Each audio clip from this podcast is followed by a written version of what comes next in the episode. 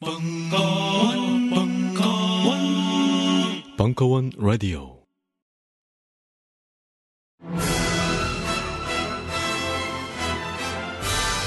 이 문어 뮤지컬은 도울 김용옥을 올렸고 매회 공연 매진 중이며 매주 벙커원의 장비를 한 개까지 시험합니다. 공주는 참 못 이루고 감독과 배우는 걸신이라 불러다오. 의 두 진행자 강헌과 이종한. 강헌 감독 이종환 출연. 저녁도 먹고 배우와도 놀 수 있고. 총체적인 풀 패키지. 매주 토요일 저녁. 99명 한장 선착순. 벙커원 홈페이지 참조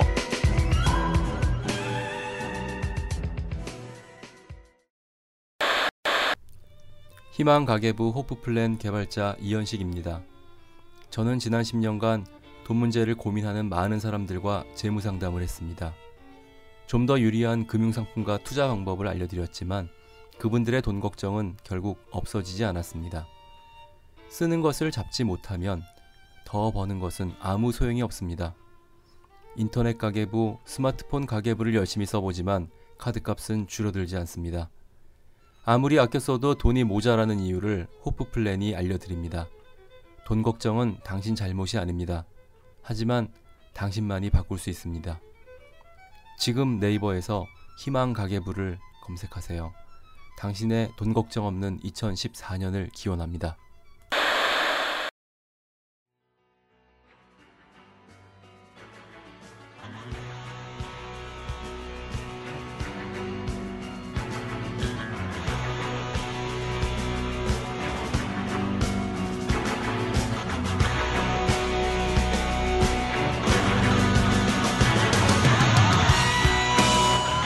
강헌의 전복과 반전의 순간.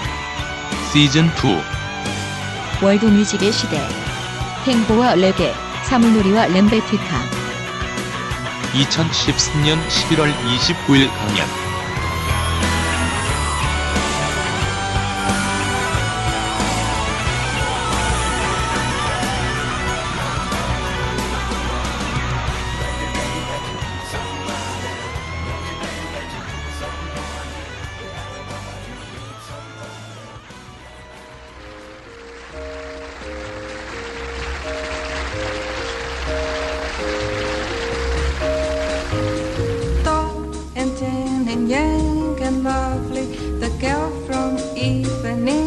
Goes walking, and when she passes each one, she passes goes.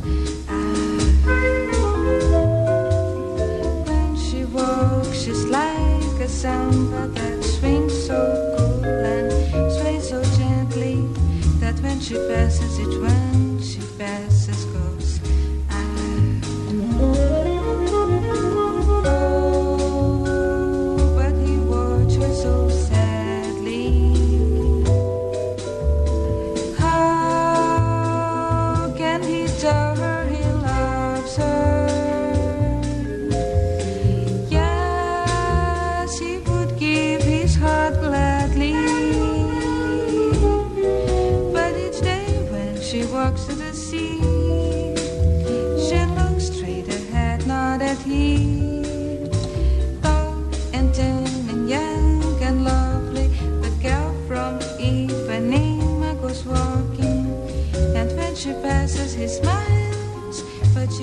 see.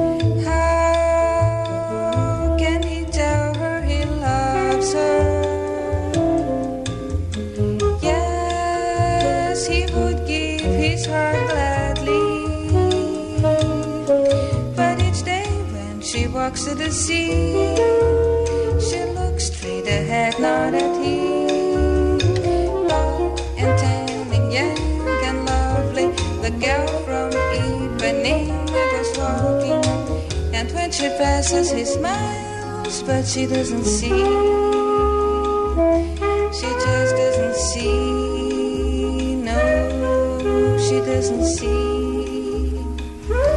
She just doesn't see.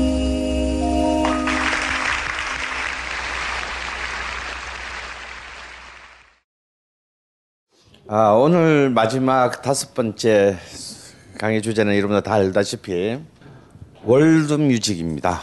아마 이 이름은 뭐 이제는 너무나 친숙해져서 다 아시는 이름이 되었죠. 어, 사실 이 월드 뮤직이라는 말은 그렇게 역사가 오래된 말은 아닙니다. 아주 길게 잡아줘야 1980년대 초반부터 이제 나오기 시작한 단어예요. 그런데 이 말 굉장히 재수 없는 말 같지 않아요? 어, 굉장히 재수 없는 말이 사실 이 말은 어, 월드 뮤직이라는 말은 어찌 보면 정말 미, 미국, 영국, 미영 중심주의의 관점에서 자기들 것이 아닌 것들. 그런데 그 전까지는 개무시했는데 이제는 무시할 수가 없게 된 음악들. 아, 우리 말고도 너무 많은 것들이 있구나를 통한 자각의 결과이면서 또한 동시에 우리 끈은 이미 다 팔아먹었으니 뭐 또 새로 팔아먹을 게 없을까? 의 산물입니다.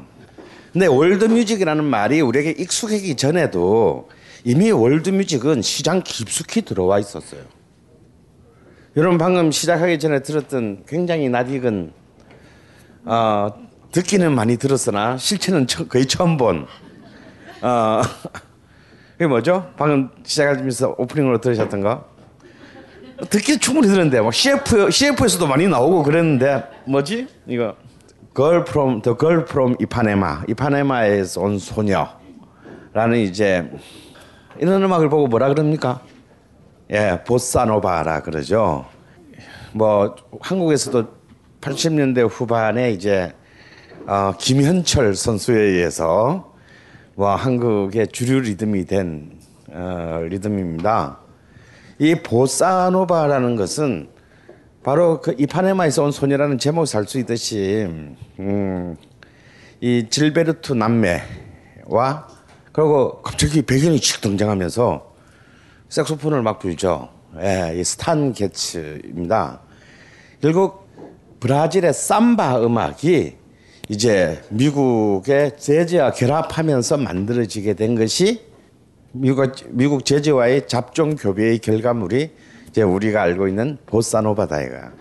그 방금 여러분이 봤던 그 이파네마에서 온 소녀는 1964년에 스탄 게츠 질베르투라는 슬래시 질베르투에 의한 앨범으로 발매되어서 무려 밀리언 셀러를 기록합니다. 근데 이 음반이 나올 때가 1964년 바로 비틀즈가 미국과 전 세계를 휩쓸던 해. 그야말로 재즈는 뭐 하는 음악이야? 라고 아유 정말 저 구석탱이로 밀려나 가지고 다시 그 가난 속으로 빠져들었을 때 놀랍게도 밀리언셀령을 기록하면서 재즈가 아직 안 죽었어. 라고 그 선언한 그리고 그 뒤로도 지금 이 순간까지 여전히 세계 어, 세계 최고의 재즈 베스트셀러 앨범이 된 앨범이 돼요. 근데 이게 굉장히 상징적인 음악입니다. 왜냐? 이 얘기는 뭐냐면 재즈가 재즈 그 자체의 힘만으로 더 이상 어, 대중적인 호소력을 상실한 시점이다라는 뜻이에요. 시장의 주도권을 어, 바로 이제 로큰롤에게 다 빼앗기고 난 뒤에 재즈는 아예 뭐 존 콜트레인이나 막 이런 사람들처럼 굉장히 심오한 음악 아니면 프리 재즈 같은 굉장히 난해하고 전위적인 음악 정말 덕후들만을 위한 음악 네, 그 사실 이 재즈를 재즈가 60년대 이후에 먹고 살 수 있게 되는 것은 일본의 생또라이들, 그 하루키 세대들, 아, 좀 들어줘야 돼. 이거 들어야 내가 언니들 앞에서 존나 가오 잡을 수 있어. 라고 생각한 그 일본의 전공투 세대들 그리고 유럽의 백인 대학 지식인들 68 세대들 이 세대들이 재즈를 안 사줬으면요 재즈는 내가 볼 때 그 순간 멸종했습니다. 근데 정작 미국 본바닥 안에서는 재즈는 사실은 그때는 뭐 사실 흔적도 없이 거의 밀려나고 있을 때 이 재즈는 외부로부터 본능적으로 수입 수혈을 받아요. 그게 바로 보사노바의 시작이다. 결국 이런 수많은 이제 그 자체 내에 있는 거는 미시시피 거는 다 팔아먹었고, 어, 미시시피 바깥에서 새로운 수혈을 받으면서 재즈는 이제 이런 그 아, 이런 막 크로스 오버 문화적인 크로스 월드 뮤직이라는 이름이 있기 전에도 재즈는 본능적으로 외부에서 가난한 외부에서 이 수혜를 받음으로써 이제 해서 나중에 이제 70년대 팻 메스니 같은 그런 이제 슈퍼스타의 계보들로 이제 이어지게 만드는데 이 모든 자양분들은 미국 바깥에서 왔다라는 거예요. 왜 재즈는 그것이 가능했냐? 재즈라는 음악 자체가 뭐, 뭐라고 그랬습니까? 기억이 안 나시죠? 어, 재즈라는 그 음악 자체가 뭐죠? 아무런 틀이 없는 규칙이 없는 음악이 있기 때문에 가능한 겁니다. 클래식은 왜 왜 안 안 되고 그냥 스스로 고립을 취하여 시들어가고 그 목마의 숙녀의 가사처럼 그냥 붕괴했냐? 걔들은 내가 클래식인 이유는 내, 나의 규칙이 너무 엄격했기 때문이에요.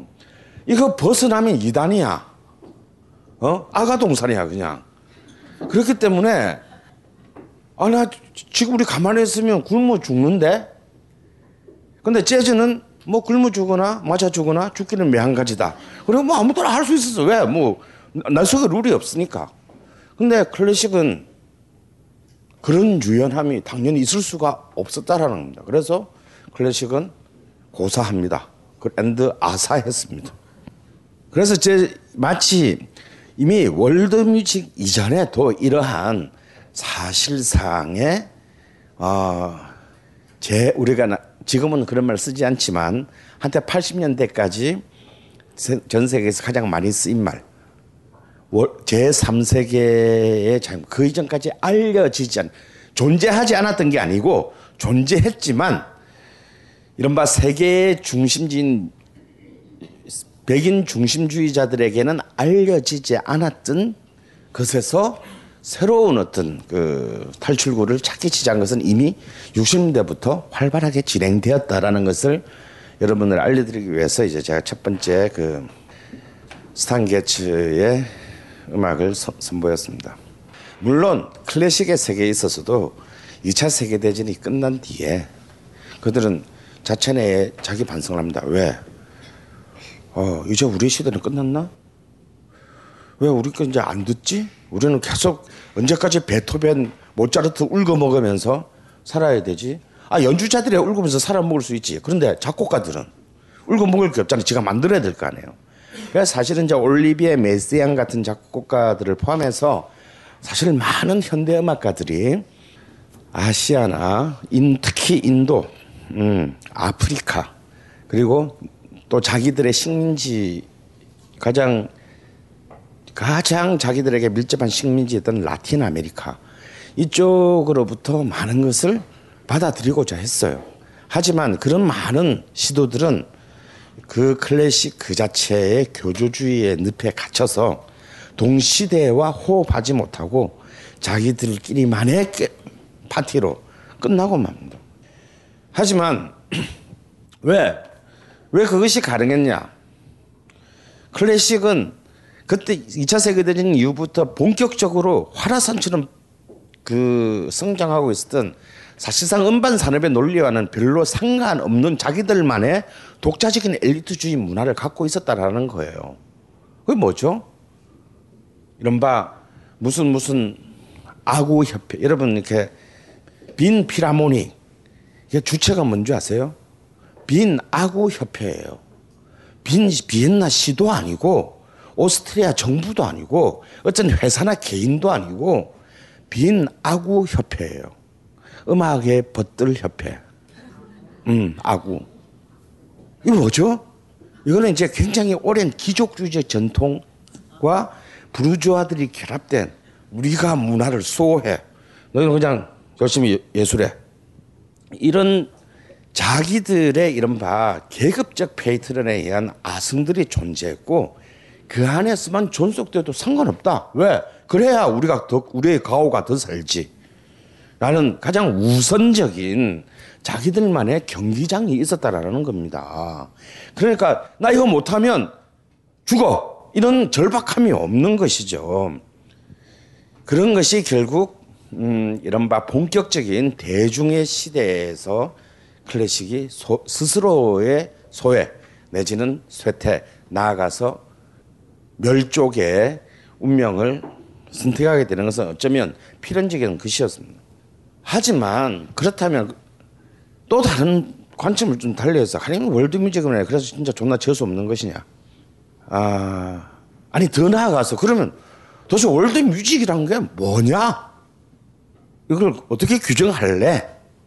라고 하면 사실 이제 30년밖에 안 된 이 용어의 제목을 가, 용어의 역사를 갖고 있는 이 단어를 정확히 규정하기는 어렵습니다. 여러분들이 생각하는 월드뮤직은 어떤 걸 말합니까? 라틴 음악? 라틴 음악은 라틴 음악이지 왜 월드뮤직이야?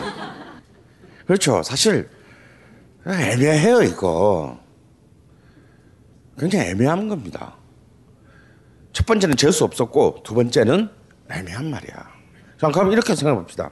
보통 이제 이런 가장 통상적으로 우리가 알고 있는 규정은 이런 거예요. 월드뮤직 하면 아 이른바 서구가 아닌 지역의 저- 지역의 현대화된 민속 음악이다라는 진짜 씨발 완전 말도 안 되는 규정을 하는 게 요즘 많이 통용되고 있어요. 근데 이거 한 발짝만 들어가면 말도 안 되는 얘기야. 왜냐하면 이제는요.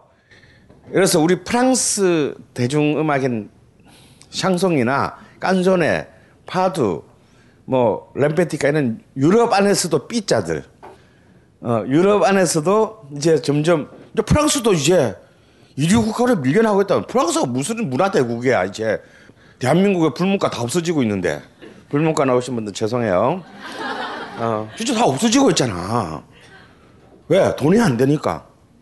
그래서 저는 은근슬쩍 간에 서구라는 개념 규정도 깨지고 있는 거예요. 정확히 말하면 미국과 영, 영연방 국가를 제외하면 전부 이제는 다 타자야. 이런 음악들도 다 월드뮤직으로 칩니다. 근데 이 새끼들 진짜 웃기는 게 처음부터 80년대 초반부터 아일랜드 음악은 월드뮤직으로 생각했다는 거예요. 그러니까 얘들은 확실한 삐자였다라는 거지. 그러니까 유럽이 아니었다라는 거지. 근데 이제는 프랑스, 이탈리아 것도 스페인 것도 대충 월드 뮤직이야. 왜? 뭐 우리나 뭐 누구나 뭐 자기들이 생각해도 별로 다를 것 같지가 않거든. 왜냐면 70년대마다 여러분 샹송이나 깐소네 같은 거는 세계 월드와이드한 인기를 누렸습니다. 지금 여러분 프랑스나 이탈리아나 스페인에 인기 있는 가수 지금 인기 있는 가수 누군지 아는 사람 없어요. 나도 몰라. 왜? 우리랑 똑같으니까 관심이 없어 우리는. 우리뿐만 아니라 모두가 그래. 그리고 그걸 누구보다도 지들도 잘 알고 있다라는 거야. 그럼 나도 슬그머니 월드뮤직으로 들어오고 있어요. 그런데 여기서 한, 한 발짝 더. 그러면 영국 안에 있는 영국의 안에 있는 스코틀랜드 산악지대 민속음악 혹은 미국의 아메리카 인디언들의 음악은 뭐야? 아니 월드뮤직이잖아. 월드뮤직이야. 왜? 자기들은 미국이 아니라고 생각하니까. 영국이 아니, 대영 제국이 아니라고 생각하니까. 그러니까 사실은 이제 유럽도 아니고 영국도 아니야. 미, 유럽도 아니고 미국, 영국도 아니라고요. 이런 이런 지역의 규정도 사실상 굉장히 의미 없다. 이거. 다음에 현대화된 민속 음악. 그건 또 무슨 문지방에 족긴기는 소리야. 근데 사실은 대부분 우리는 그냥 그냥 대충 민속 음악을 이제는 월드 뮤직이라고 생각해. 꼭 그것이 예를 들어서 16세기 인도네시아 음악이 꼭 뭐 일렉트릭 기타나 키보드나 뭐 바이올린 이런 걸로 연주한 민속 음악이 아니고 그 자체가 우리는 이제 그들의 오리지널을 그대로 받아들이고 실제로 유통되고 있어요.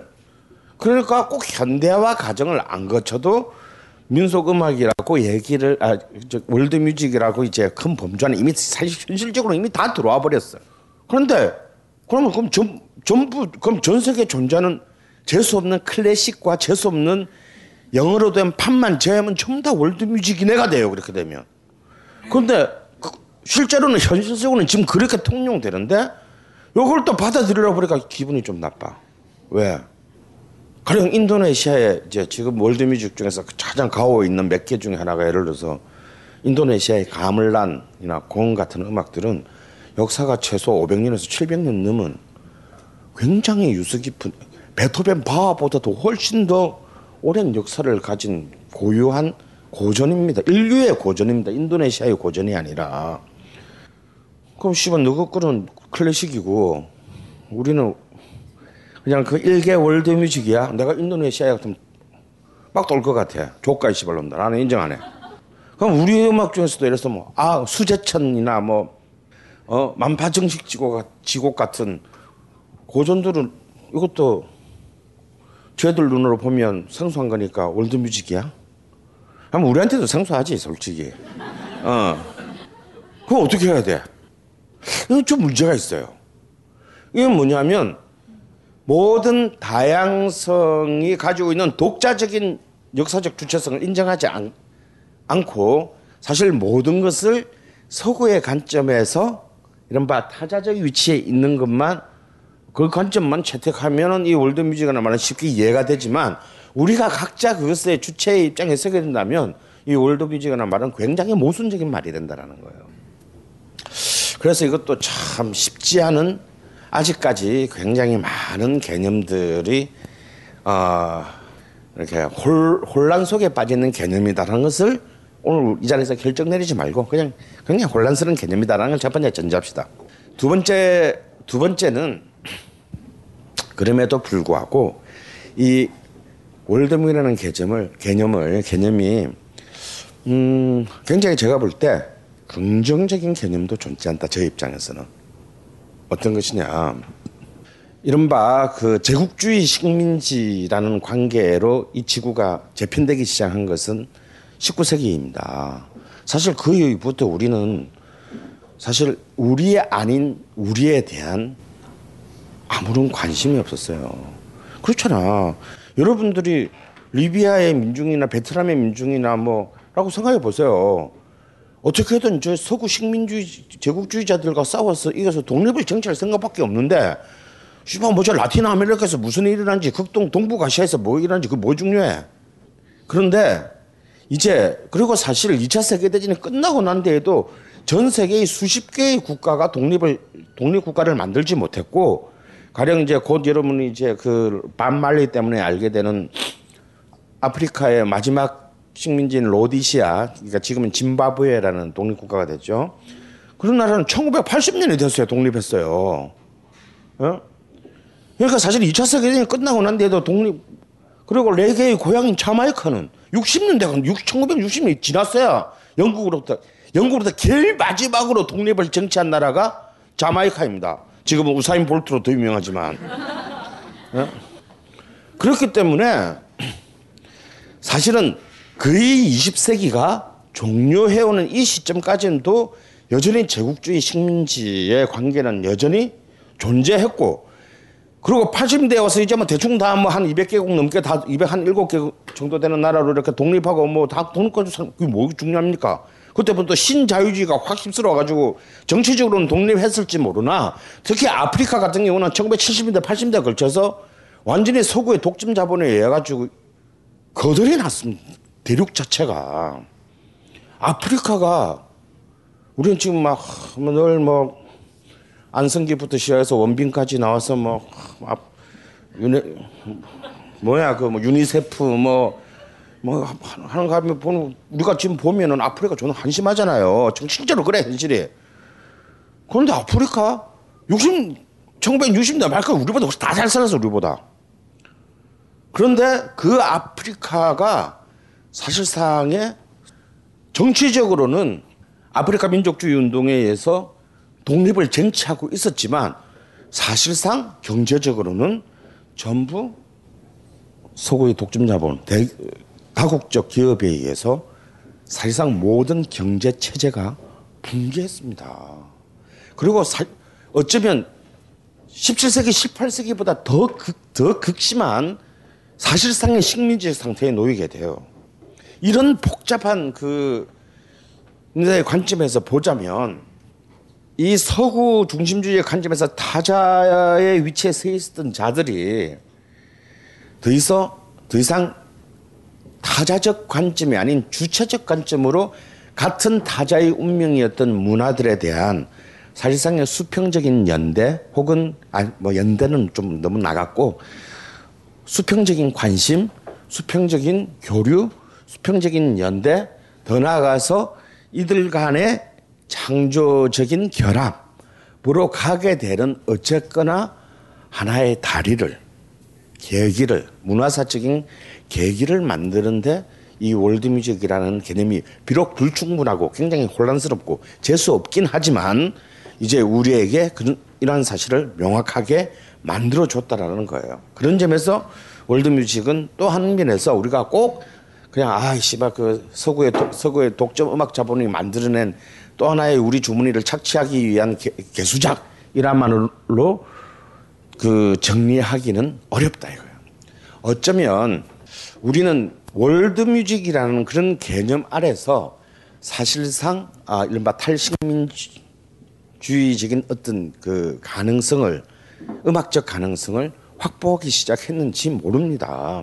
아 그리고 더 나아가서 이 모든 다양한 이 주변들이 드디어 아 나도 그냥 일국주의적인 그냥 우리 안에서는 우리가 중심이지만 그, 그 이상 버, 그 생각을 벗어나지 못했던 것이죠. 근데 일국주의적인 어떤 이 하- 제한된 주체성을 벗어나서 아 우리도 세계 글로벌의 관점에서도 우리도 또 하나의 주체임을 자각하게 만들게 되는 계기를 만들었다는 점에서 이 월드뮤직은 좀 제- 백인들에 의해서 주도된 개념이어서 재수는 없지만 그러나 어, 똑같은 물이어도 어, 소가 먹으면 우유가 되고 뱀이 독사가 먹으면 독이 되는 거예요. 그래서 이런 부분들은 또 공격적으로 우리가 봐야될 필요가 있겠다라는 겁니다. 아마 음악광이나 혹은 이렇게 이런 월드뮤직에 관심 있는 분이면 꼭 아는 단어가 있을 거예요. 바로 워머드라는 말이죠. 이 워머드는 이제 쉽게 말한 지금 세계 최고의 월드뮤직 축제입니다. 어, 1982년부터 시작됐어요. 사실상 월드뮤직이라는 개념이 이제 세계의 음악 지형도에 어, 또 하나의 세력 혹은 미래의 개념으로 자리 잡기 시작한 그 분기점이라고 할 수 있는 것이 바로 이 WOMAD의 시작인데요. 그러니까 뭐 World of Music Art Dance 너무 허무하죠. 제가 도대체 뭔 약자일까 궁금했는데 진짜 허무해. 라고 시작했는데 이걸 시작한 놈은 영국인들이었어요. 역시 역시 이제 해가 지지 않은 제국을 한번 경영해 본 놈들 중에서 야 우리가 전부가 아니거든. 그래서 시작을 합니다. 그 중심 인물이 바로 70년대 영국에서 레드 제플린만큼은 아니지만 그리고 퀸만큼은 아니지만 굉장히 그 인기 있었고 많은 그 락의 어 굉장히 수준 높은 팬들을 많이 갖고 있었던 제네시스라는 그룹의 보컬리스트였던 가브리에, 가브리엘에 의해서 과 그의 이제 친구들에 의해서 이것이 했는데 이걸 딱 열자마자 첫 해 워머드가 개 박살납니다. 그래가지고 피트 가브리엘이 파산해요 거의. 그막 이제 완전 잠수 타고 이제 막 전화도 안 받고 뭐 핸드폰 다 끊었고 뭐 이래 될 판으로 몰릴 정도로 했던 거죠. 그러니까 그만큼 처음 단계에서는 굉- 사실은 영국의 음악 수용자들은 세계 팝계를 이제 끌고 온 미국과 영국의 음악 수용자들의 음악 문화가 좀 다릅니다. 미국은 빌보드 차트로 상영되는 미국은 사실은 굉장히 보수적인 문화예요. 그러니까 트렌드가 쉽게 안 바뀝니다. 그리고 언제나 mainstream 중심이에요. 그래서 농담으로 이제 미국을 대표하는 잡지인 롤링스톤하고 그 영국을 대표하는 잡지였던 멜로디 메이커 두 편집장이 모여서 70년대 말에 대담을 한 적인데 이 대담이 진짜 재밌어요. 그러니까 은근히 서로를 씹는 거야. 은근히 서로를 씹는데 멜로디 메이커 편집장이 롤링스톤 편집장한테 뭐라 하셨냐면 야뭐 너 나라는 왜 미국은 어, 트럭 운전사가 다 결정하잖아. 어 여기는 이제 엘비스 프레슬리라는 풍자도 있고 실제로 미국의 차트를 결정하는 거는 미국은 워낙 땅이 크고 거리가 도로가 넓다 보니까 차량이 많잖아요. 그중에서 차에서 제일 오랜 시간을 보낸 사람이 누구냐면 트럭 운- 장, 장거리 트럭 운전사들이야. 그러니까 장거리 트럭 운전사는 잠, 잠을 쫓기 위해서 늘 FM을 틀어놓거나 아니면 카세트를 이제 꽂아 지가 졸아 듣는데 결국 이 미국 트럭 운전사들이 좋아하는 음악들이 늘 차트 1위를 한다. 어? 그러니까 우리로 치면 그냥 적당히 비트 있고 좀 멜로디 라인도 한 번 더 쏙쏙 들어오고 왜 비트가 있어야 되는 건 잠이 오면 안 되기 때문에. 그러는 이제 이른바 팝 락들 음, 이런 것들이 그냥 너 씨발 재작 재작년도 그게 1위고 올해도 1위고 씨발 내년에도 1위고 뭐 그런 나라 아니냐 너희들은. 그러면 이제 그 롤링스톤 편집장은 이제 멜로디 메 편집장에게 야 너는 그 저기 런던 트라팔가 광장 뒤에 그 저기 클럽 골목 안에 있는 그 그 씨 코에 이거 저기 코에 구멍 뚫고 머리에 물 들어 내일이 지금 뭔지도 모르는 이런 애들이 차트를 결정하지 않냐. 그러니까 영국은 굉장히 트렌드가 빨리 바뀌어요. 왜냐? 일단 런던 대도시 중심적인 문화고 대도시는 일단 인구 밀집적이고 당연히 어린 아이들, 젊은 애들이 이 문화의 주도권을 결정하는 것이 그 런던의 문화였기 때문에 70, 70년대까지 뭐 지금도 마찬가지지만요. 그렇기 때문에 트렌드가 굉장히 바뀌어요. 그래서 사실상 어찌 보면 미국에 비한다면 영국의 문- 음악 문화가 훨씬 더 배신도 잘하고 실증도 빨리 내지만 새로운 것을 받아들이는 데 있어서는 굉장히 탄력적이고 빠릅니다. 그게 사실 레게가 세계화 될 수 있었던 것은 레게는 반말리가 1981년 죽을 때까지 미국에서는 별로 미국의 흑인들도 별로 좀 이상해 발음도 이상하고 음, 영어는 영어인데 너무 사투리야. 근데 영국에서는 이미 70년대 초반부터 열광적으로 받아들이고 차트 바바바박 올라가고 이미 64년도에 레게의 전신인 스카 음악이 600만 장이 팔리는 그런 대히트를 차- 한 적도 있어요. 그렇기 때문에 영국 애들은 상대적으로 미국에 비해서 훨씬 더 새로운 어떤 트렌드에 대해서 받아들이기 쉬운 국가였어요. 물론 정치적으로 아 지- 그들 그들의 용어로 제3세계 음악 우리가 진짜 신경 쓰고 육성해주고 망명의원은 받아줘야 되는 나라는 프랑스였어요. 프랑스는 그런 점에서 자기들이 어쨌거나 세계의 중심이라는 아무도 인정 안 하는데 자기들만 이제 그렇게 생각은 그래서 그 프랑스에는 어 아씨 갑자기 프랑스 말이 생각이 안 나네.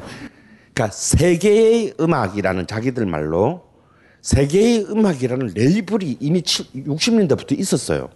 그이 레이블은 뭐냐면 굉장히 진보적인 좌파적인 레이블인데 정말 아무도 신경 안 쓰는 뭐 아프리카, 뭐 남미, 뭐 아시아 뭐 이런 쪽에서 이른바 지금 우리가 월드뮤직이라 부르는 그중에서 정치적으로 진보적인 그런 음악들을 막 내줬어요.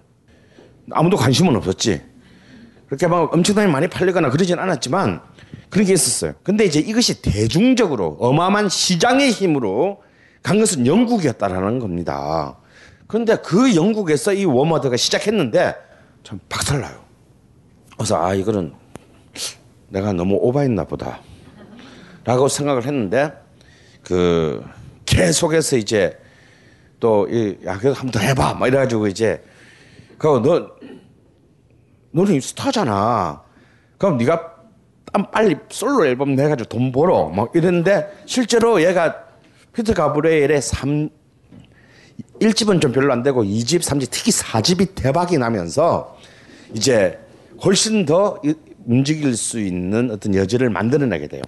그래서 이 피터 가벨은 참 대단한 대단한 진보성 그런 점에서 대단한 음악적 진보성을 가진 사람인데 아 그런 제 3세계적 관심을 정치적 관심을 담은 뭐 So 같은 노래들로 뭐 또 어마어마 히트 시키기도 했지만 그렇게 해서 번 돈으로 아예 Real World 레이블이라는 음반사를 내요.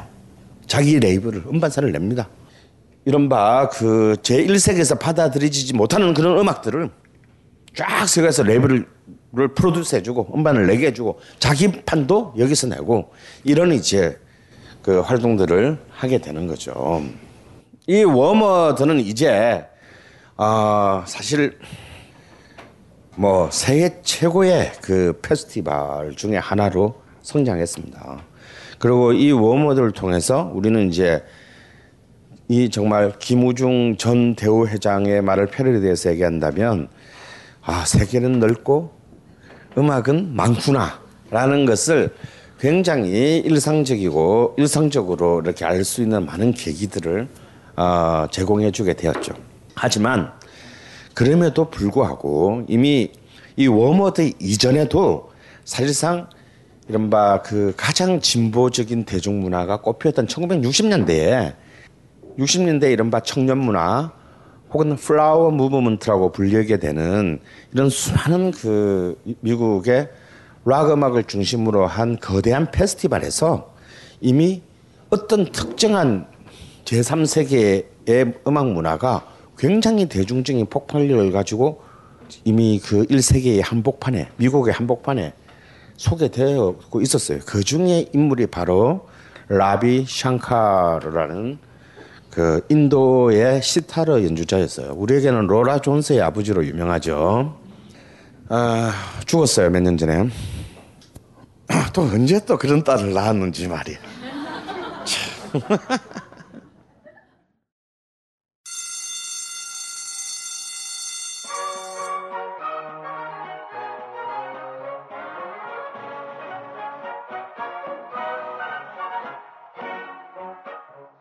오늘도 힘차게 매일매일 활기찬 당신의 아침을 책임질 손안의 킹스베리 중세 왕과 귀족들만 먹었다는 아로니아와 함께 발기찬 하루를 시작하십시오. 100% 폴란드산 아로니아 열매 농축 과즙 평산네이처. 아로니아 친.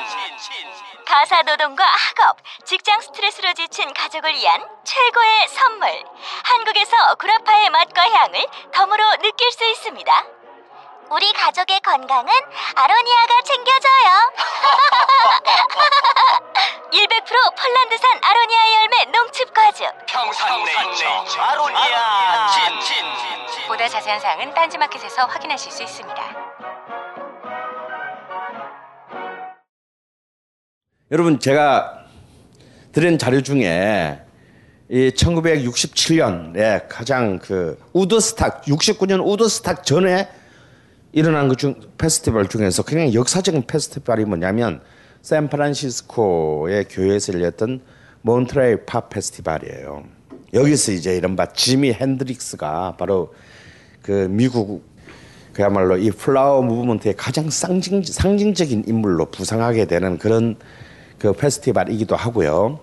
백인인데 근데 진짜 못생긴 못생겼는데 못생긴 백인인데 정말 텍사스 오스틴이라는 명문 대학 출신이면서 흑인보다도 더 흑인 감수성이 짙은 소울을 부름으로써 일약 흑인과 백인의 그 경계를 넘어서는 새로운 어떤 길을 제시한 제니스 조플린 수많은 관객들을 충격으로 몰아넣는 그 페스티벌이 몬트레이 팝 페스티벌이에요. 이거 아마 DVD로도 나와 있고 여러분이 불법적으로 다운 받으실 수도 있습니다.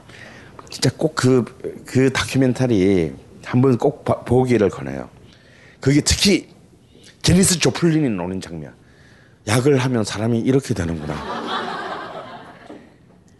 정말 어우 다시 볼까 두려운 외모를 가지고 옷도 막 그냥 막 씨, 뭐 도저히 뭐, 뭐 뭐라 형언할 수 없는 어?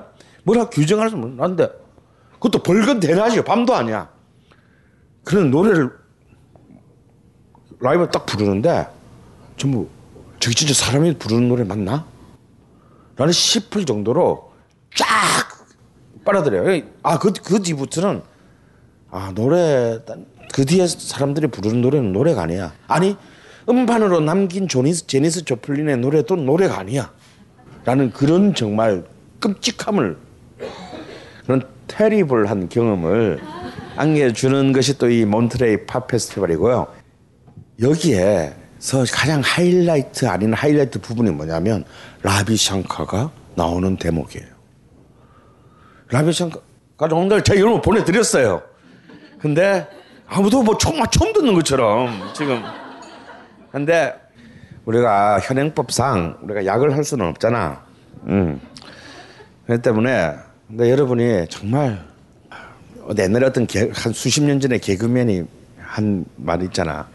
어디론가 멀리 멀리 떠나고 싶구나. 음.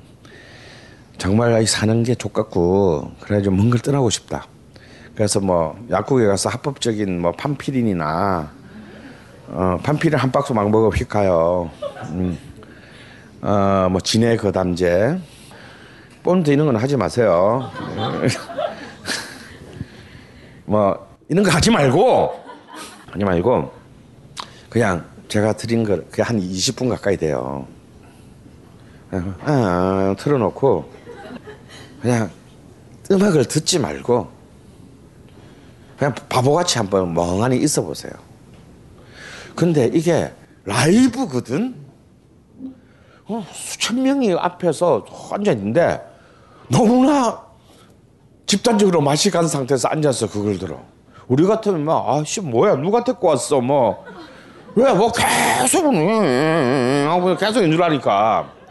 근데 이때 왜 이 라비 샹카라는 미국에서 탁 떨어졌냐? 드디어 이제 인 영연방은 아니면서 영국의 가장 오랜 식민지 국가의 하나였던 인도의 문화가 인도의 음악 문화가 본격적으로 미국과 영국에 알려지게 되는 계기가 바로 이 67년 몬트레이 팝 페스티벌이었어요. 그럼 왜 이 팝 페스티벌의 기획자가 이 인도 아- 인도의 그 이상한 아, 아저씨를 뭐 무슨 수도자 같은 아저씨를 불러다가 연주도 이렇게 이렇게 바닥에 어 얹어가지고 좀 비지도 않아. 어, 어, 막 이제 하게, 하게 만들었냐면 몇 가지 전, 전제가 있었어요. 특히 1967년은 제가 늘 강조하는 해죠. 음악사에서는 68혁명과 똑같은 해예요. 그러니까 68혁명보다 1년 일찍 이 음악에서 혁명이 시작된 거야. 특히 이제 이때의 67년의 그 음악사의 화두는 뭐였다고 했습니까? 모르지. 근데 이때의 67년의 슬로건은 그대로 한국말로 번역해서 락밴드 이름이 된 팀이 있어요. 그러면 알겠지? 사랑과 평화. Love and Peace. 우리 우리나라 그룹 이 사랑과 평화가 뭐냐면 바로 1967년에 이 청년 문화의 슬로건을 한국말로 번역한 거예요. 이때는 이제 이른바 막 모든 모순이 그 풍요의 한복판에서 부글부글 끓고 있었던 거예요. 월남전. 아 우리가 왜 찡집대서 씨발 남은 나라 가가지고 총싸움하면서 우리가 죽어가야 돼. 아 전쟁하지 마. 반전, 안티워. 다음에 반해. 그때 이제 뭐 뻑하면 뭐막 썩까 막까 막 미소간에 막 그러고 있고. 야 우리 다 죽, 다 죽고 싶냐 지금? 반해. 다음에 반인종차별. 반남성 우월주의. 그러니까 이 페미니즘이 이때 꼽힐 때가 바로 이때예요. 그다음에 이제 학생 운동. 그래서 이제 이른바 켄트 주립대 사건이 일어나가지고 진짜 거의 광주 항쟁의 거의 축소판이 미국에서 일어납니다. 오, 씨, 뭐 군인들이 그냥 학생들한테 발포해 버렸어. 그래가지고 완전 또 미국이 또 완전 그 아마 거의 막 폭동으로 매일 매일이 이제 막 디트로이트의 흑인 폭동, 뭐 노동자들의 파업, 뭐 학생들의 또 그 시위 이런 걸로 막 완전 그냥 모든 보수와 진보의 이슈들이 한 경기장 안에 다 틀어져 나와서 뭐 이러면 이러면 서 저러면 저러면 싸우고 개 난리가 나는 바로 그런 상황에서 청년들을 지도하던 이념은 뭐였냐? 그게 참 희한해요. 한편은 마르크스주의, 막스주의였고 또 다른 한편은 히피즘, 히피주의였습니다. 그 중에서도 이 히피주의는 이제 굉장히 독특합니다.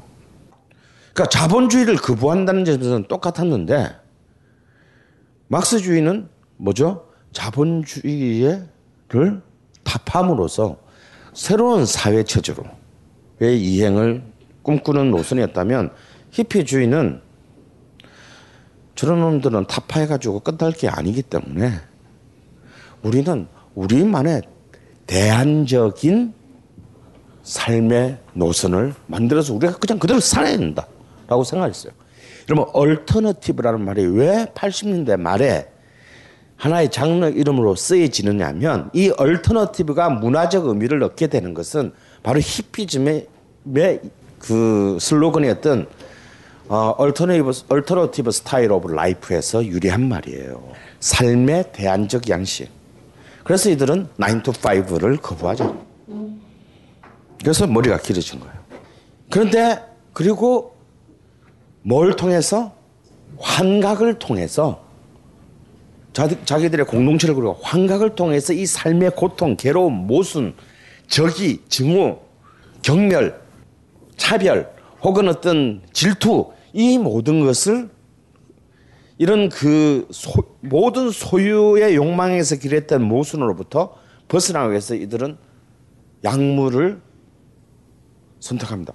그럼 우리 같이 지금 박정희 이래 권위주의 정부에 찌든 우리로서는 아 근데 얘들 좀 나약해 보여.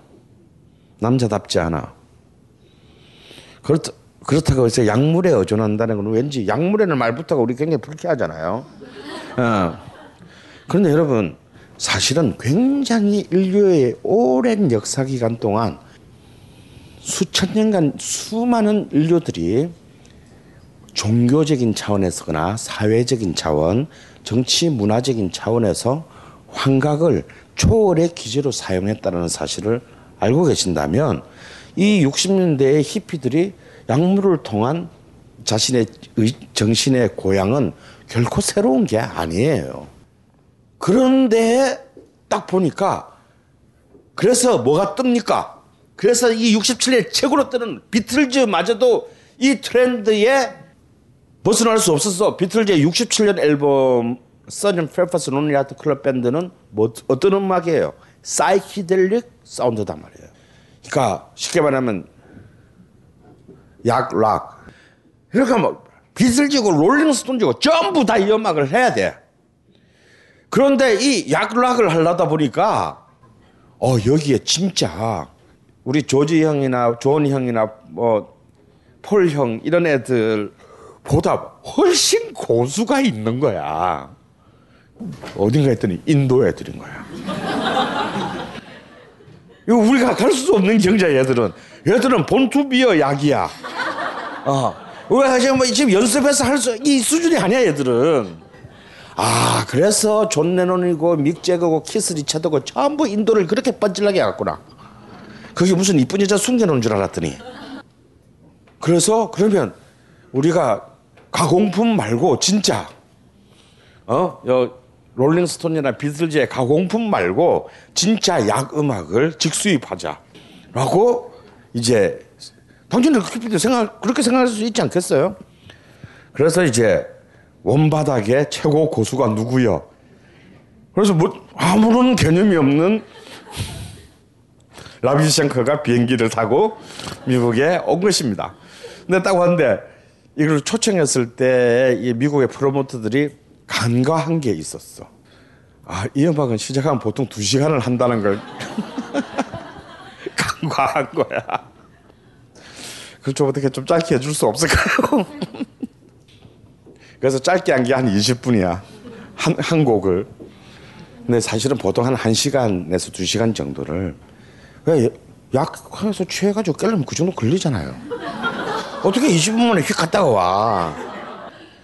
그런데 이런 대규모 야외 페스티벌에서조차 근데 여러분들은 그, 그 제가 보여, 보내드렸던 몬트레이 팝 페스티벌의 이 다큐멘터리 장면을 꼭 한번 보세요.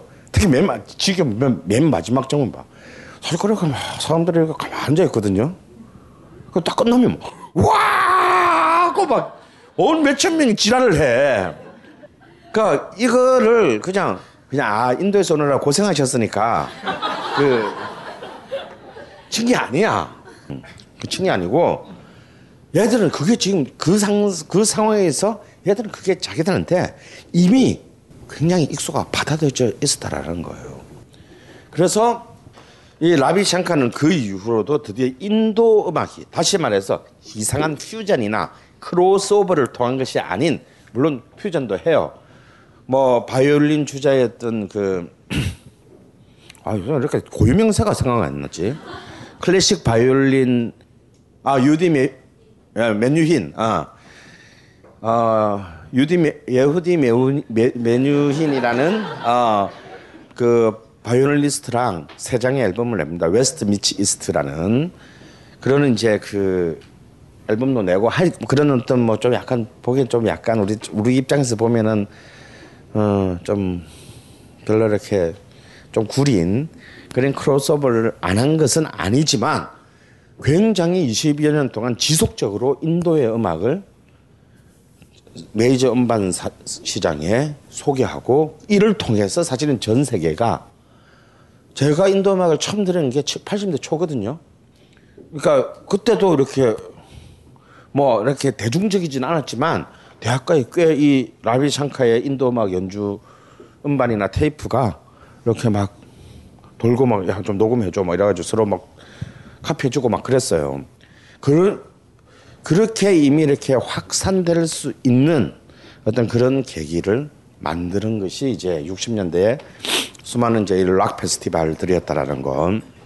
그리고 거기에는 이제 이 라비 샹카라는 이 한 명은 단순히 인도 음악을 알리는 것 많은 사람들이 많은 그 히피즘의 히피 공동체 안에서 그 혹은 히피즘을 동경하거나 지향하는 전 세계의 젊은이들에게 알림을 넘어서서 아 이제 영어로 된 혹은 서구의 음악만이 아닌 다른 어떤 음악이 월드와이드한 커뮤니케이션을 할 수 있다라는 것을 사실상 미디어를 통해서 혹은 음반 산업의 유통을 통해서 사실상 처음으로 어 아까 그 60년대 64년에 어떤 그, 그 보사노바 다시 말해서 브라질의 삼바 음악과 더불어서 어 알려지게 만드는 계기를 만들었죠. 다 드디어 이제 봉인이 하나씩 풀리기 시작한 거예요. 라틴 아메리카가 풀렸습니다. 그리고 뭐 아, 인도는 사실 아시아라고 볼 수는 없어. 어찌 보면 그냥 인도야. 아, 왜냐면 애들은 뭐 분류하려면 너무 복잡해. 그래서 그냥 인도는 인도. 음. 인도가 풀렸어요. 아, 그 다음에 이제 뭐가 남았어요? 아프리카가 남았잖아. 아프리카의 아프리카의 음악이 이른바 음반 세계 음반 산업의 메이저 시장 미국과 영국에 알려지는 데는 굉장히 독특한 계기가 있어요. 왜냐하면 이들은 이미 왔잖아. 아프리카에서 이미 왔잖니. 와서 같이 같은 시민권을 가지게 됐지만 같은 사람이라고 생각하지 않았지. 그죠? 그런데 얘들이 얘들의 선조는 저기서 왔다는 건 다 알아. 다 알지만 정작 이 미국 북미 대륙에 와 있는 이 옛날 아프리카 출신들의 후예들, 이른바 African American들의 문화가 아프리카 contemporary 아프리카 문화는 아니다 이거야. 이들이 만들어낸 블루스 재즈는 어찌 보면은 전 세계의 흑인 문화가 아니라 이미 백인 문화와 만나서 그 잡종 교배 속에서 만들어진 북아메리카의 흑인들의 문화일 뿐이라는 거예요. 그리고 그것은 미국이라는 세계 최고의 자본주의 시장에서 굉장히 응축적으로, 음, 압축적으로 20세기에서 발전하고 확산된 문화이지 이것이 아프리카의 문화는 아니다 이거예요. 그런데 자마이카 출신의 한 명의 선지자이자 사기꾼이 태어납니다. 어, 마커스 가비라는 인물이에요. 이 사람은 나중에 모든 미국과 이 서인도 제도의 흑인 운동의 사실상의 정신적인 지원이 돼요. 얘는 굉장히 그 선동적인 를 갖고 있었고, 그리고 탁월한 기획, 탁월한 이벤트 기획자였어요. 그래서 막 나중에는 회사도 만들어. 아프리카 기환 여객선 회사를 만들어. 물론 나중에 그것 때문에 사기로 고소당하고 막, 막, 근데 이미 이 사람은 20세기 초부터 우리가 우리의 땅이 아닌 여기에 있는 한 흑인들의 도- 독립과 자유는 없다. 를 주장한 사람이에요. 지금도 보세요. 미국 인구의 흑인 인구가 11% 정도밖에 안 돼요. 우리가 뭐 NBA 농구 같은 거 보면 미국 인구의 반이 어 또 힙합 하는 힙합 광인이 보면은 미국 인구의 한 60%가 흑인 같지만 사실 흑인의 인구는 11%밖에 안 돼.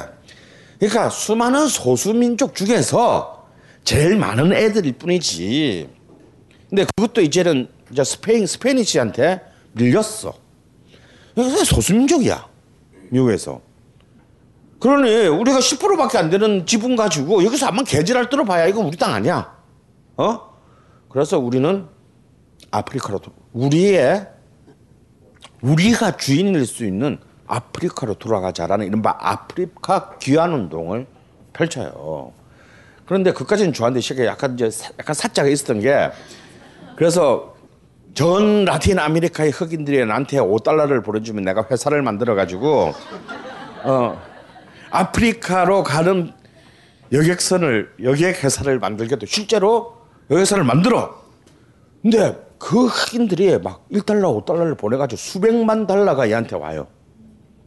어, 와가지고 근데 그러니까 배는 사야 되잖아. 그래서 막 미국은 고사하고 막 뉴욕을 떠나가지고 저 마이애미도 못 갈 이렇게 낡은 배 하나 사고 뭐 이런데 이 과정에서 이제 사기죄로 고소당하고 막 이제 그렇게 되는데 그럼에도 불구하고 이 사람은 거의 어떤 미국 내에서 다음에 자마이카, 멕시, 자마이카를 비롯한 쿠바 같은 서인도 제도, 어, 그 다음에 유럽까지도 자기의 나발을 넓혀서 굉장히 그 크게 활동했는데 정작 아프리카로 돌아가자고 주장한 이 사람은 결국 아프리카 땅을 한 번도 못 밟고 보고 죽어요.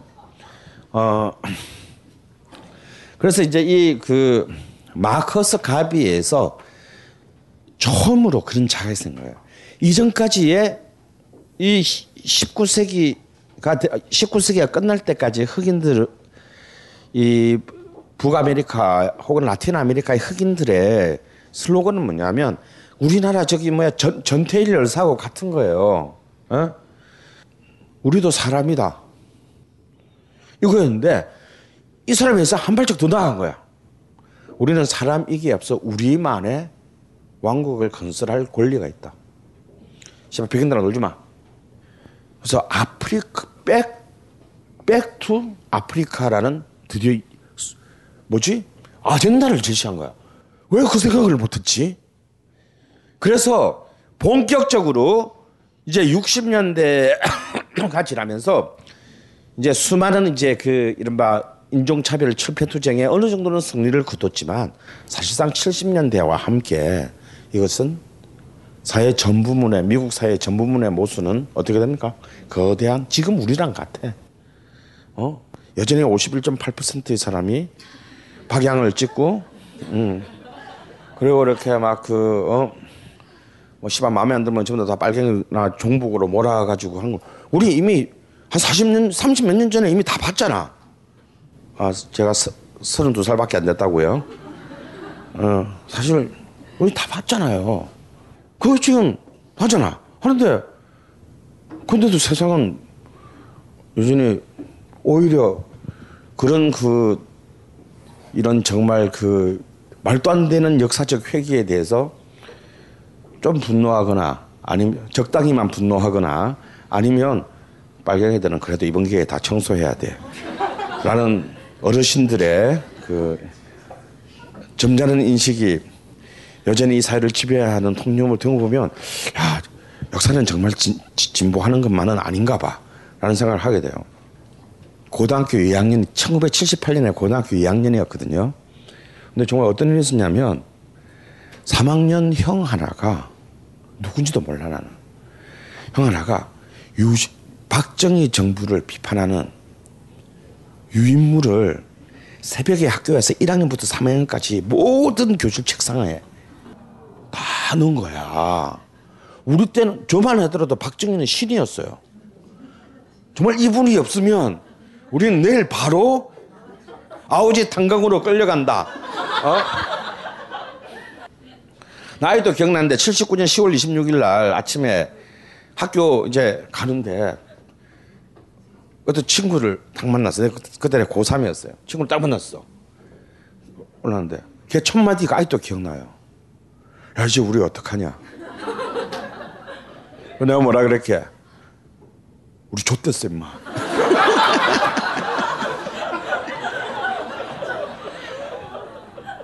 난 정말 그렇게 생각하고 판단하고 행동하도록 교육받았어. 그것도 내가 공부를 못하는 학생도 아니었어요. 좀 했어. 그런데 그걸 너무나 당연하다고 생각할 그럴 때에 정말 글자를 글자를 식별할 수도 없어. 왜 그 저기 뭐지 옛날에는 그걸 뭐라 그러나 등사지라 그러죠. 그 철필로 긁었어 가지고 등사지로 민. 근데 이게 이게 해보면 잘 안 돼요 이거. 저도 불법 유인물을 많이 만들어봐서 하는데 이 잘 안 돼. 이것도 이게 이게 또 그 구력이 붙어야 고르게 착착착착 되지. 잘 글자 잘 이 인쇄라는 게 쉬운 일이 아니더라고. 그걸로 한 걸 전 교실에 해놓은 거야. 근데 그때 CCTV가 있어, 뭐가 있어? 어? 누군지 알 일이 없잖아. 그 우리는 좀더다 간첩이 진짜 있나 보다. 어? 드디어 야 우리 동네에도 이 부산시 금정구 장정동에도 간첩이 있다. 뭐 아침에 사실 우리는 그 내용은 일단 익히지가 않아서 잘 모르겠고 우리끼리 얘기는 뭐냐면 야 우리 동네에도 간첩이 있다 이거야. 하, 정말 한국의 중앙정보부는 위대해. 내 태어나 처음으로 중앙정보부 까만 집차를 그 그날 점심 시간에 봅니다. 우리는 뭐 보통 고등학교나 뭐 중학교 건물이 그건 다 일자형 건물이잖아. 그러니까 내가 제일 창가에 앉아 있었어요. 어, 창가 보면 바로 운동장이잖아. 이제 점심시간 끝날 때쯤에 진짜 저 교문에서 쫙 그래서 까만 집착 하나 확 들어오더니 아저씨들이 한 세 명 내리 쫙 막, 어, 그냥 걸어와도 뭐 될 텐데. 괜히 막. 괜히 막 오다다다다다 하면서 막 뛰어 올라와. 뛰어 올라오더니 진짜 그 교복 입은 상태에 누군지는 모르지. 난 이제 우리 2학년 제일 위에 층이어서 얼굴이 누군지 모르는데 그 그냥 고등학생이잖아. 양쪽에서 얘를 딱 끼고 질질 끌고 이제 뭐그 그 사이 몇대 팼는지 그냥 벌건 대냐 그대로 그냥 집차에 쳐놓고 쫙 하고 가더라고. 물론 그 뒤로 아무도 그가 어떻게 됐는지를 우리는 알지 못해요. 뭐 끌고 가나 뭘 아니었어? 그래. 아 미안해 하고 내 보내줬는지 뭐 어떻게인지 우리는 몰라. 왜냐하면 아무도 그날 그날 이후로 아무도 이게 대해서 마치 말을 하면 안 된다라는 어떤 그런 분위기 학교를 싹 지배했어요. 그러다가 제가 두 달 뒤에 걸려 선생한테 뭐로 걸리냐면 내가 이제 학교에 괜히 막 조그마한 카세트를 들고 와가지고 막 점심만 노래 틀었는데 내가 김민기 일집 뭘 틀은 거야 그 나는 그게 금지곡인지도 몰랐어 근데 이제 뭐 하도 씨발 팝송 뭐, 뭐 조금 막뭐 이런 거 새끼들 보기 싫어가지고 또 이- 그런 거. 아무도 모르는 거 내가 튼다 뭐 이런 거 근데 우연히 그 복도를 지나던 학생부 선생한테 딱 걸린 거야 일단 압수당하고 뒤지게 맞고 그때 내가 날 끌고 갈 때 첫 마디가 뭔 줄 알아? 너도 까만 집차 타고 가고 싶냐? 그래서 나는 순간적으로 이게 연결이 안 되는 거지. 그래 내가 갖고 오지 말라는 카세트를 들고 와서 음악을 틀 것까지 나도 인정하겠는데 그게, 그게 내가 까만 집차를 타고 가야 되는 사안인지 확인은 솔직히 안 됐어요. 근데 그 진짜 그런 시, 시절이란 말이에요.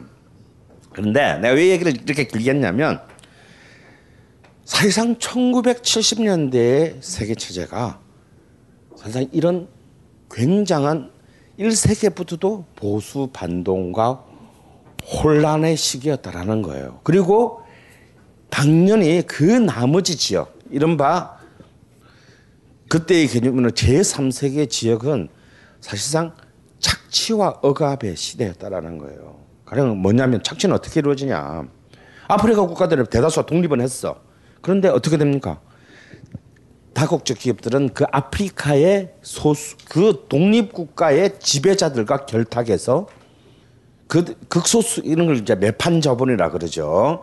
극소수들에게는 엄청난 이익을 안겨주고 그리고 다수의 민중들을 착취하거나 자신의 국가의 부존 자원들 가령 뭐 강산 개발권 뭐 어, 지하 개발권 이런 것들을 전부 외국계 회사에 넘기면서 사실상 국가의 인프라들을 다 털어먹는 그런 이제 정말 어쩌면 식민지보다도 더 가혹하고 탐욕적인 약탈이 이루어지고 있었고 따라서 거기에 대해서 이제는 영국하고 영국 제국주의자들하고 이탈리아 제국주의자들하고 스페인 제국주의자들은 싸우면 돼야 될 싸움이 어떻게 온 거냐면 같은 민족의 지- 이 정당하지 못한 1세기에 납포된 자기의 지도자들과의 이른바 반정부 투쟁이 일상화되는 시대가 바로 이때였다라는 거예요. 저는 이때가 이 1970년대가 바로 그런 전 세계적 규모의 이른바 약탈이 본격화된 첫 번째 시기라고 봅니다. 결국 그것에 대한 결론이 지금 이 21세기에 이른바 이제 이른바 신자유주의 양- 양극화로 우아하게 포장된 것이죠.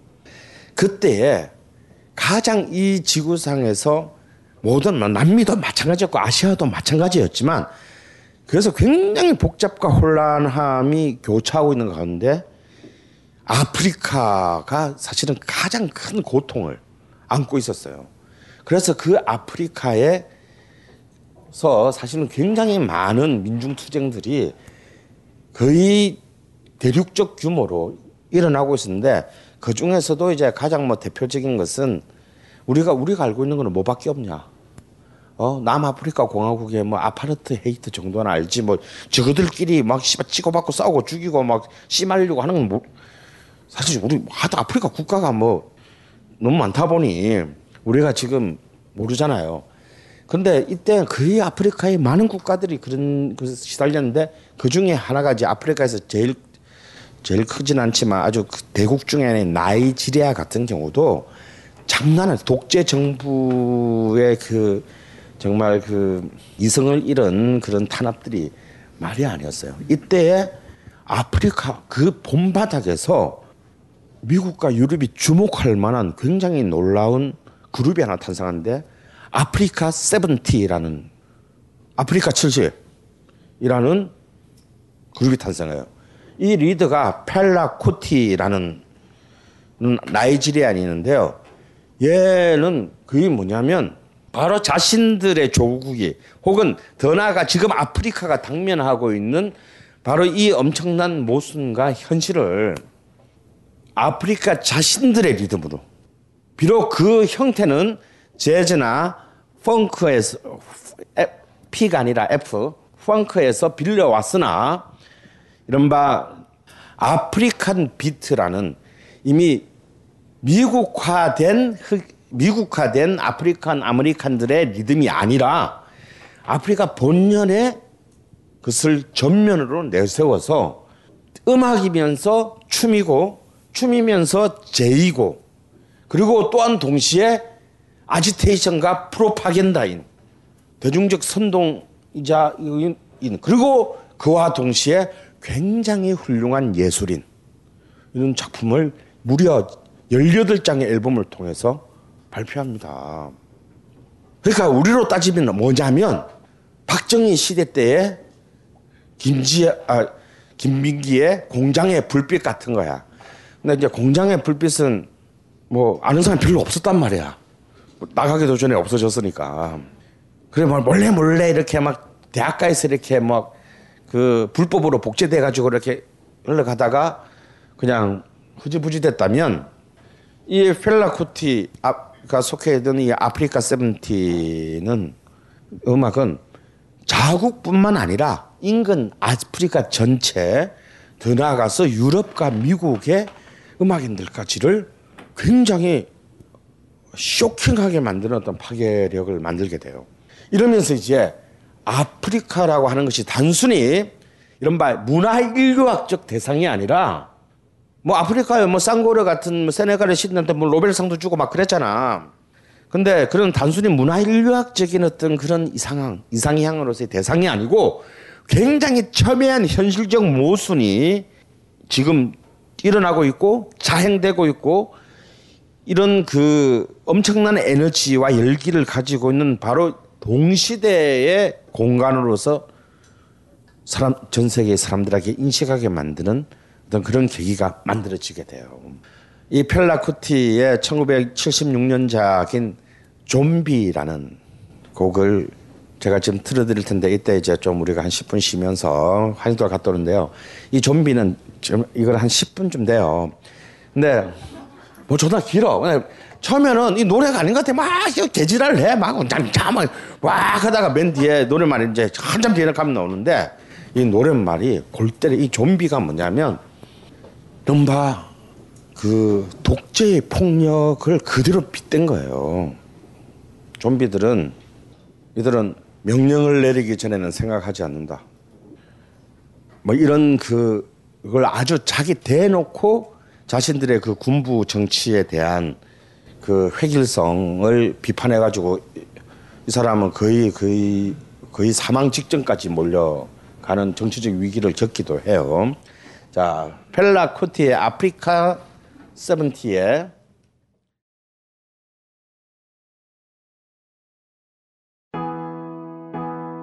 그녀의 손발은 늘 촉촉한 줄 알았습니다.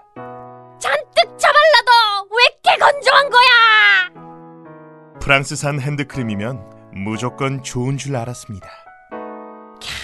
물 건너온 게 역시 좋아. 그녀는 아낀다며 절대 주는 법이 없었습니다. 비싼 거 알면서도 그렇게 처발랐냐? 니꺼 써, 니꺼. 그녀는 핸드크림을 꽤 잘 샀다고 생각했습니다. 퓨어 플러스 핸드크림 알기 전까지는. 퓨어 플러스 시어버터 20% 함유로 오랜 시간 뛰어난 보습 효과 가방에 쏙 휴대하기 좋은 슬림한 사이즈 로즈, 자스민, 아사이 베리 등 천연 추출물이 함유된 네 가지 타입의 다양한 향 마음까지 촉촉해지는 퓨어 플러스 힐링 핸드크림. 자세한 내용은 딴지마켓에서 확인하실 수 있습니다. 퓨어 플러스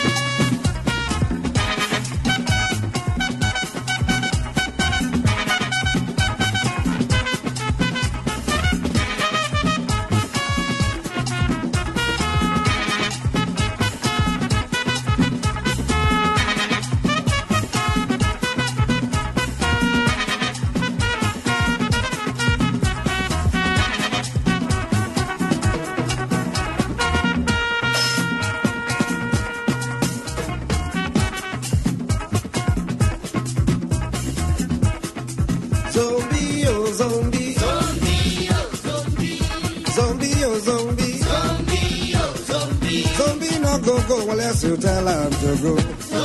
Zombie no go stop unless you tell him to stop. Zombie no go turn unless you tell him to turn. Zombie no go think unless you tell him to think. Oh, zombie oh zombie. Zombie oh zombie. Zombie no go go unless you tell him to go. Some Zombie no go stop unless you tell him to stop. Zombie go turn unless you tell him to turn. Zombie no go think unless you tell him to think. Oh, oh, zombie oh zombie. Zombie oh zombie. Tell him to go straight. Na joro jara joro. No break, no jam, no sense. Na joro jara joro. Tell him to go kill. Na joro jara joro. No break, no jam, no sense. Na joro jara joro.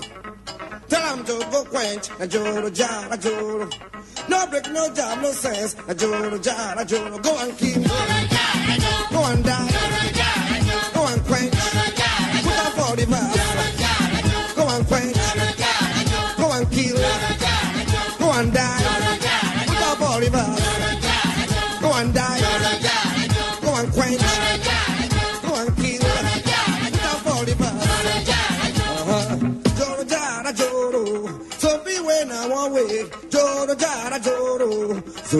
When I want way. Joro jara joro. Zombie when I want way.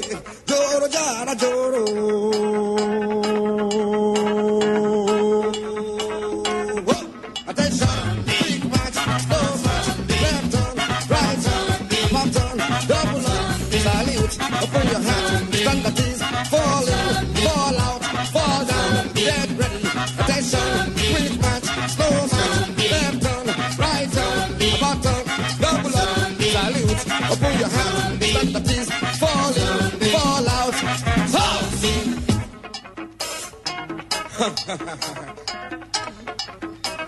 Order!